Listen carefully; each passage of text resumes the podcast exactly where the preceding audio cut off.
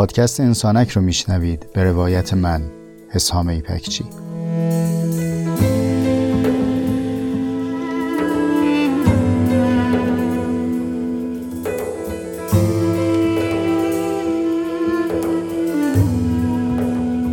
پادکست انسانک مجموعی از جستارهای صوتی است که توی اون تجربیات زیسته و روزمرگی هامون رو با عمقی کمی بیش از معمول روایت می‌کنم.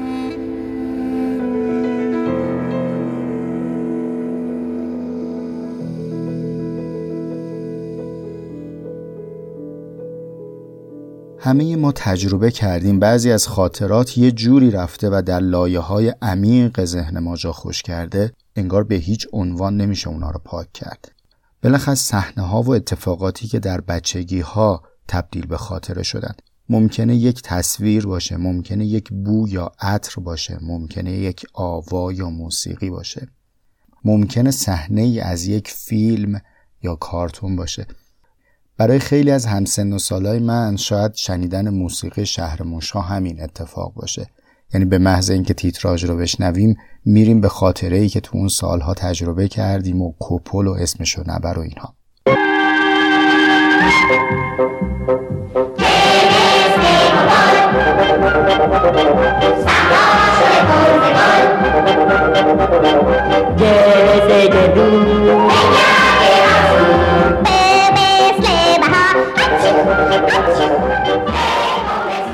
یکی از تصویرها یا صحنه هایی که عجیب توی ذهن من رسوخ کرده و باقی مونده مربوطی به یک کارتونه. اما واقعیتش اصلا یادم نیست این کارتون چی بوده. فقط این صحنه در ذهنم مونده که دوربین داره زاویه ساحل رو نشون میده از ساحل دریای آرامی رو می‌بینیم. مچها آروم آروم میان و به صفحه ساحل می‌رسن و برمیگردن. تو مرکز تصویر داریم یک چیزی رو می‌بینیم که برای خودش روی موج تلو تلو می‌خوره. کمی که جلوتر میاد می‌بینیم یک بطری است بطری رو بر میداریم چوپنبه سرش رو باز می‌کنیم و توش یک نام است. از اینجا بعدش دیگه یه سری خطوط به هم ریخته است و من نمی‌دونم متن نامه چیه. واقعا نمی‌دونم این تصویر چی داره که انقدر در ذهن من ماندگار شده. تو بچگی که بهش فکر نکردم. اما تو بزرگسالی هر وقت که این تصویر تو ذهنم اومده بیشتر از زاویه نگاه کسی که نامه رو فرستاده موضوع رو دیدم. همیشه هم برام سوال بوده که آخه این چه کاریه؟ قاعدتا ما وقتی نامه میفرستیم می‌خوایم موضوعی رو به مخاطب مشخصی بگیم و انتظار جواب داریم. وقتی کسی نامه ای رو می‌ذاره تو بطری و ارسال می‌کنه اولا برای مخاطب مشخصی نمیفرسته و ثانیا پاسخی رو نمی‌تونه انتظار داشته باشه. یعنی انگار اصلا فلسفه چنین نامه نگاری اونی نیست که ما از نامه انتظار داریم. این معما و این سوال همینجوری کنج ذهنم باقی مونده بود تا این روزها. واقعیتش اینه که وقتی 34 5 روز پیش همین ساعت ها یعنی هول و هفت و هشت شب کولم رو جمع کردم و از محل کارم اومدم بیرون.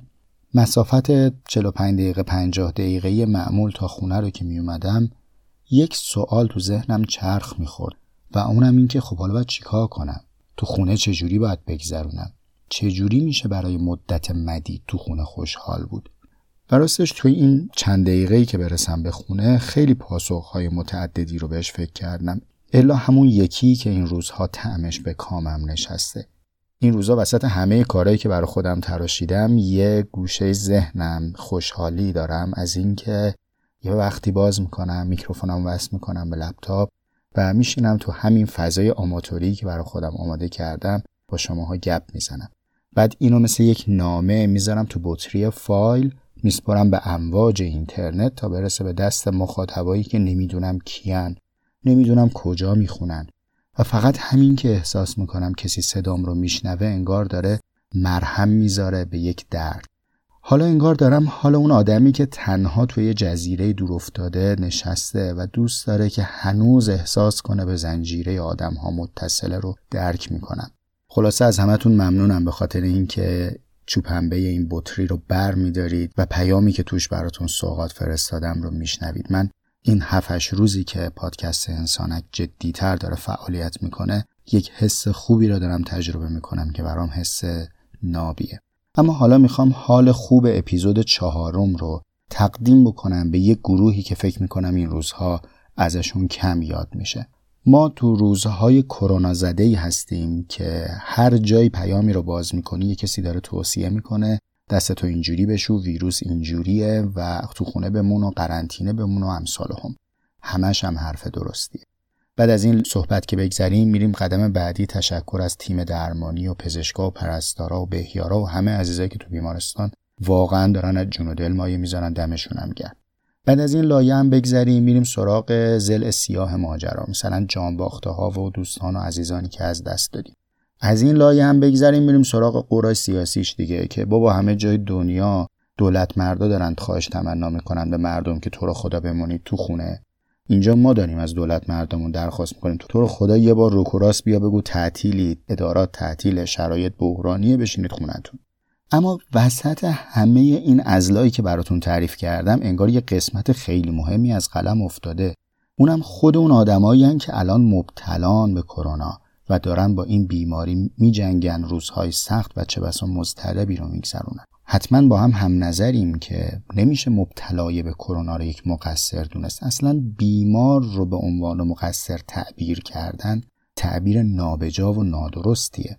خیلی ها در شرایطی نبودن که بتونن قرنطینه رایت بکنن یا زمانی آلوده شدن که اصلا در این سطح اطلاع رسانی نشده.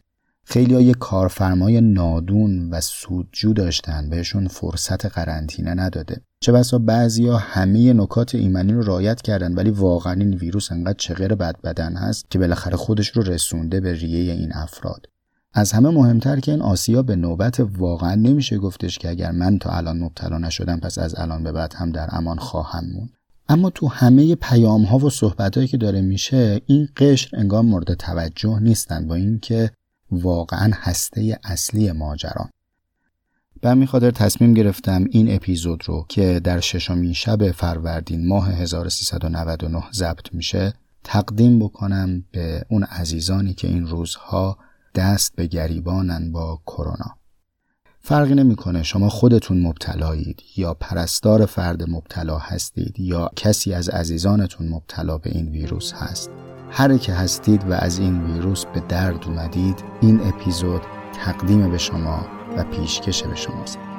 می‌خوام داستانی رو براتون روایت بکنم که امیدوارم امیدواری که در این داستان پنهان شده به جان و قلب شما اثر کنه و حال بهتری رو تجربه کنید.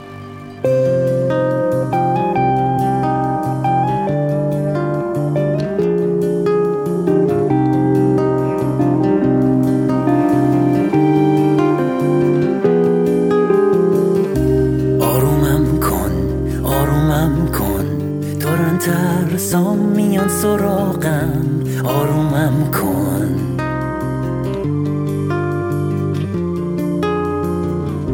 آرومم کن آرومم کن. همه کابوسام تو اتاقن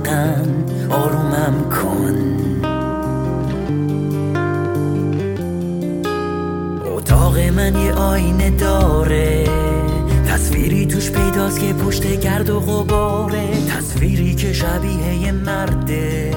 می‌خواد درد دل کنه سینش پر از درده. داستانی که می‌خوام براتون تعریف بکنم مربوط به سال 1940 بعد با هم بریم به یکی از ایالتهای جنوبی امریکا به اسم ایالت تنسی. خانواده فقیری توی یک آلونکی دارن زندگی می‌کنن و دست بر غذا این خانواده خانواده پر جمعیتی هستن. شخصیت اصلی داستان ما که می‌خوایم بهش صحبت بکنیم فرزند بیستم این خانواده است. یعنی پدر بزرگوار کلا هیچ اعتقادی به کنترل جمعیت نداشتن. چون این فرزند بیستم آخرین فرزند نیست و دو فرزند دیگه هم بعد اضافه میشه. این خانواده به قدری تنگ دستن که اگر تک فرزند هم بودن معضلات کافی بود. اما دخترک قصه ما میشه فرزند بیستم این خانواده. اما تازه اول قصه است. چون این دخترک چند ماه زودتر از انتظار به دنیا میاد و به جهت همین زایمان زود هنگام مادرش او دچار ضعف هست و بنیه ضعیفی داره. اینطور نوشتن در زندگیش که همون ابتدا دکترها گفته بودن که این اصلا باقی نخواهد مونی زنده نمیمونه اما به هر حال روزها میگذره و دخترک زنده میمونه. دوره ای که داریم ازش صحبت می‌کنیم یه بیماری های اپیدمی بوده که شاید این روزها کمتر برای ما خطرناک یا وحشتناکه. بیماری هایی مثل زاتوریه مثل تب سرخ مثل مخملک و آبل مرغون فلج اطفال امثال هم که خب خیلیاش الان تو دنیا محدود یا ریشهکن شده اما اون روزها شایع بوده. دست بر غذا می‌زنه و این دخترک قصه ما در سن چهار سالگی دو تا از این بیماری ها رو با هم می‌گیره. یعنی در سن چهار سالگی هم تب سرخ رو می‌گیره هم زاتوریه شرایط به قدری سخت و بغرنج بوده که او بار دیگه تا آستانه مرگ میره. و نهایت کوشش پزشکی به اینجا می‌رسه که او زنده میمانه اما تقریبا فلج میشه. یعنی از کمر به پایین دچار نقص حرکتی میشه و بعدها هم که کمی ترمیم میشه او همچنان ناتوان حرکتی باقی میمونه. یعنی وقتی شما عکسش رو نگاه می‌کنید پاها کاملا دفرم است. برای اینکه بتونن کمک بکنن که لاقل این دختر قدم از قدم برداره و بتونه راه رفتن رو تجربه بکنه برای او مفاصل فلزی درست می‌کنن پابند فلزی درست می‌کنن و او با همین پابندها شروع به حرکت می‌کنه. اما اون نقطه ای که شاید ابتدای برگشت ماجراست اینه که این دخترک در سن نه سالگی یعنی پنج سال بعد از تجربه راه رفتن با پاهای فلزی تصمیم می‌گیره که پابندهاش رو باز کنه و مثل بقیه بچه ها راه بره. تصمیمی که ظاهرا تنها کسی که ازش حمایت می‌کنه مادر این دختر هست. روزهای زیادی زمان می‌بره تا او بتونه راه بره بدون استفاده از این پابندها. اما نکته شگفت انگیز ماجرا اینه که این دختر تصمیم می‌گیره که در کاری مهارت پیدا بکنه. من وقتی خودم این داستان رو میخوندم به اینجا که رسیدم تو ذهنم گفتم علل کاری که او می‌خواد انجام بده مثلا بره نقاش بشه موزیسین بشه بره یک محقق یا پژوهشگر بشه. به چیزهای مختلفی میشه فکر کرد راجع به یک آدمی با چنین بکران و سابقه زیستنی. و اما دیدید بعضی از آدما یه دفعه لجشون می‌گیره. برن اون کاریو بکنن که همه میگن اصلا نمی‌تونی. برن تو اون نقطه موفق شن که همه میگن محاله. برن اون لحظه ای زنده بمونن که همه میگن میمیری.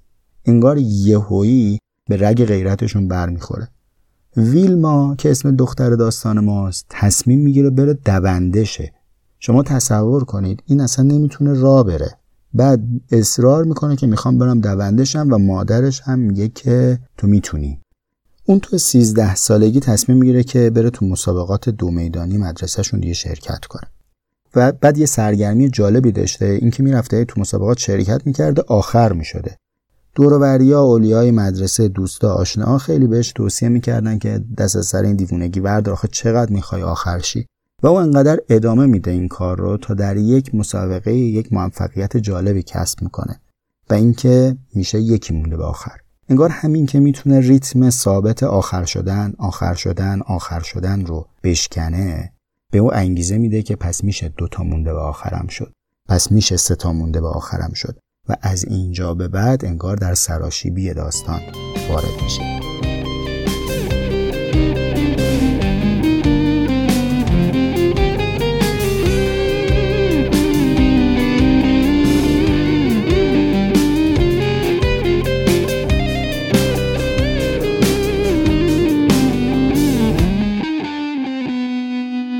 ویلما با همین سرسختی ادامه میده. تو تقریبا 17 18 سالگی وارد دانشگاه ایالتی میشه. اونجا یک مربی می‌بینه این رو به اسم اد تمپل که روحیه شکست ناپذیر ویلما براش جالب توجه میاد و شروع می‌کنه با اون آموزش دادن با اون تمرین کردن. حالا یه بار دیگه قصه رو مرور کنیم. ما داریم راجع به ویلما رادولف صحبت می‌کنیم که در سن چهار سالگی فلج شده تقریبا دچار ناتوانی حرکتی شده تا نه سالگی با کمک مفاصل فلزی حرکت کرده. مدت ها در مسابقات مدارسشون نفر آخر می شده نهایتا تونسته که یک دونده خوب در سطح مدارس بشه. حالا داره با مربیش تمرین دو می‌کنه. دو 100 متر دو 200 متر دو 400 متر که بتونه در مسابقات قهرمانی شرکت بکنه. نمی‌خوام قصه رو طولانی بکنم. من فیلمش رو براتون آپلود می‌کنم و شما برید در وبسایت انسانک.com زیل همین پست پستی که به نام همین اپیزود هست فیلم مسابقات ویلما در المپیک 1960 رو ببینید. وقتی که این آدم داره میدوه و خط پایان رو به فاصله 11 ثانیه می‌رسه شما باورتون نمیشه که این آدم یه روزی بوده که نمی‌تونسته راه بره. یه دونده جوان آلمانی بوده به اسم جوت تاهین اگر اسمش رو درست تلفظ بکنم که تا اون روز هیچ کس نتونسته بود اونو شکست بده. نه تنها ویلما رو شکست میده نه تنها مدال طلا می‌گیره بلکه برای اولین بار در سه مسابقه دو میدانی در همون المپیک مدال طلا می‌گیره و این یک رکورده. شیوه دویدنش انقدر خاص بوده که غزال سیاه صداش می‌کردن و او قهرمان المپیک میشه. یک جمله معروفی هست از ژان پل سارتر که فیلسوف بزرگ اگزیستانسیال بوده. نگاه اگزیستانسیال ژان اینطور بوده که انسان مسئولیت تمام اعمال خودش رو باید بپذیره چون او آزاد اختیار مطلق داره. لزوما همه اندیشمندان و فیلسوفان اگزیستانسیال چنین نگاهی ندارن اما قلزت اختیار در نگاه سارت واقعا مثال زدنی او یه جمله ای داره. میگه اگر کسی معلول مادرزاد بود و قهرمان دو میدانی جهان نشد خودش مقصره. نمی‌تونه بگه تقدیر مرا این گونه کرد. این جمله جمله معروفیه. اینو خیلی جاها از قول جان میشنوید نقل شده. اما شاید کسی واقعا بکراند این جمله رو نگفته باشه. البته خود اون هم جایی نقل نکرده که این گزاره رو داره با استناد به چه تجربه زیسته ای میگه. ولی المپیکی که ویلما توش قهرمان شده المپیک 1960 هست و دقیقا در زمانیه که سارت داره این نظریات رو اشاعه میده و راجبشون صحبت می‌کنه. و قهرمانی ویلما اون سال در دنیا صدا کرده و قطعا به گوش ژان پل سارت هم رسیده. بنابراین اگرچه خود او تصریحی نکرده ولی من با جمیع این قرائن فکر می‌کنم که این داستان و این تجربه زیست ویلما رادولف در واقع زمینه ای بوده که اون جمله معروف و تاریخی بر زبان ژان پل جاری بشه. از ویلما می‌پرسن که چی شد که احساس کردی می‌تونی دونده بشی؟ تویی که حتی نمی‌تونستی مثل دیگران راه بری. پاسخی که میده پاسخ قابل توجهیه. میگه مادرم به من گفت تو می‌توانی و من باور کردم. اگر اپیزود اول ما موضوع باور رو شنیده باشید اونجا گفتیم که باور یعنی یکی شدن با یک گزاره. و جملاتی رو از ویتکنشتاین در خصوص باور نقل کردیم. ویتکنشتاین میگه شاید بارزترین مستاق باور اون پذیرشیه که کودک نسبت به مادر داره. اگر تو مخاطبای ما والدینی باشند که فرزندداری کردن یا اگر شما والد نیستید اما تجربه مواجهه با کودک رو دارید دیدید نحوه باور کردن بچه ها عجیب غریبه. نمی‌دونم اینو دیدید یا نه. یه دفعه خودش رو از یه بلندی پرت می‌کنه سمت شما و شک نداره که میگیریدش. یه جاهایی او شک نداره ولی خود ما دست باچه ایم که آخه تو با چه عقلی به ما اعتماد کردی پریدی؟ اگر نمی‌تونستم بگیرمت چی؟ ولی او اصلا در ذهنش اگر نشد نداره. تو ده بار منو گرفتی و همیشه منو خواهی گرفت و من به تو باور دارم پس میپرم. در واقع مادر ویلما این نقش رو براش بازی کرده. به او گفته تو می‌تونی و ویلما چنان مادرش رو باور داشته که رفته و تونسته. حالا از اپیزود یک بیایم به اپیزود سه. یادتونه تو اپیزود سه گفتیم که خواستن لزوما توانستن نیست؟ و همچنان هم به نظرم میاد که گزاره درستی گفتیم. اما جا داره که یک درنگی رو اضافه بکنیم. باور چطور؟ آیا باور توانستن نیست؟ به رسم همیشمون می‌خوایم سوال خلق کنیم. جواب حاضر آمده نداریم بهش فکر کنیم. شاید واقعا باور توانستن باشه.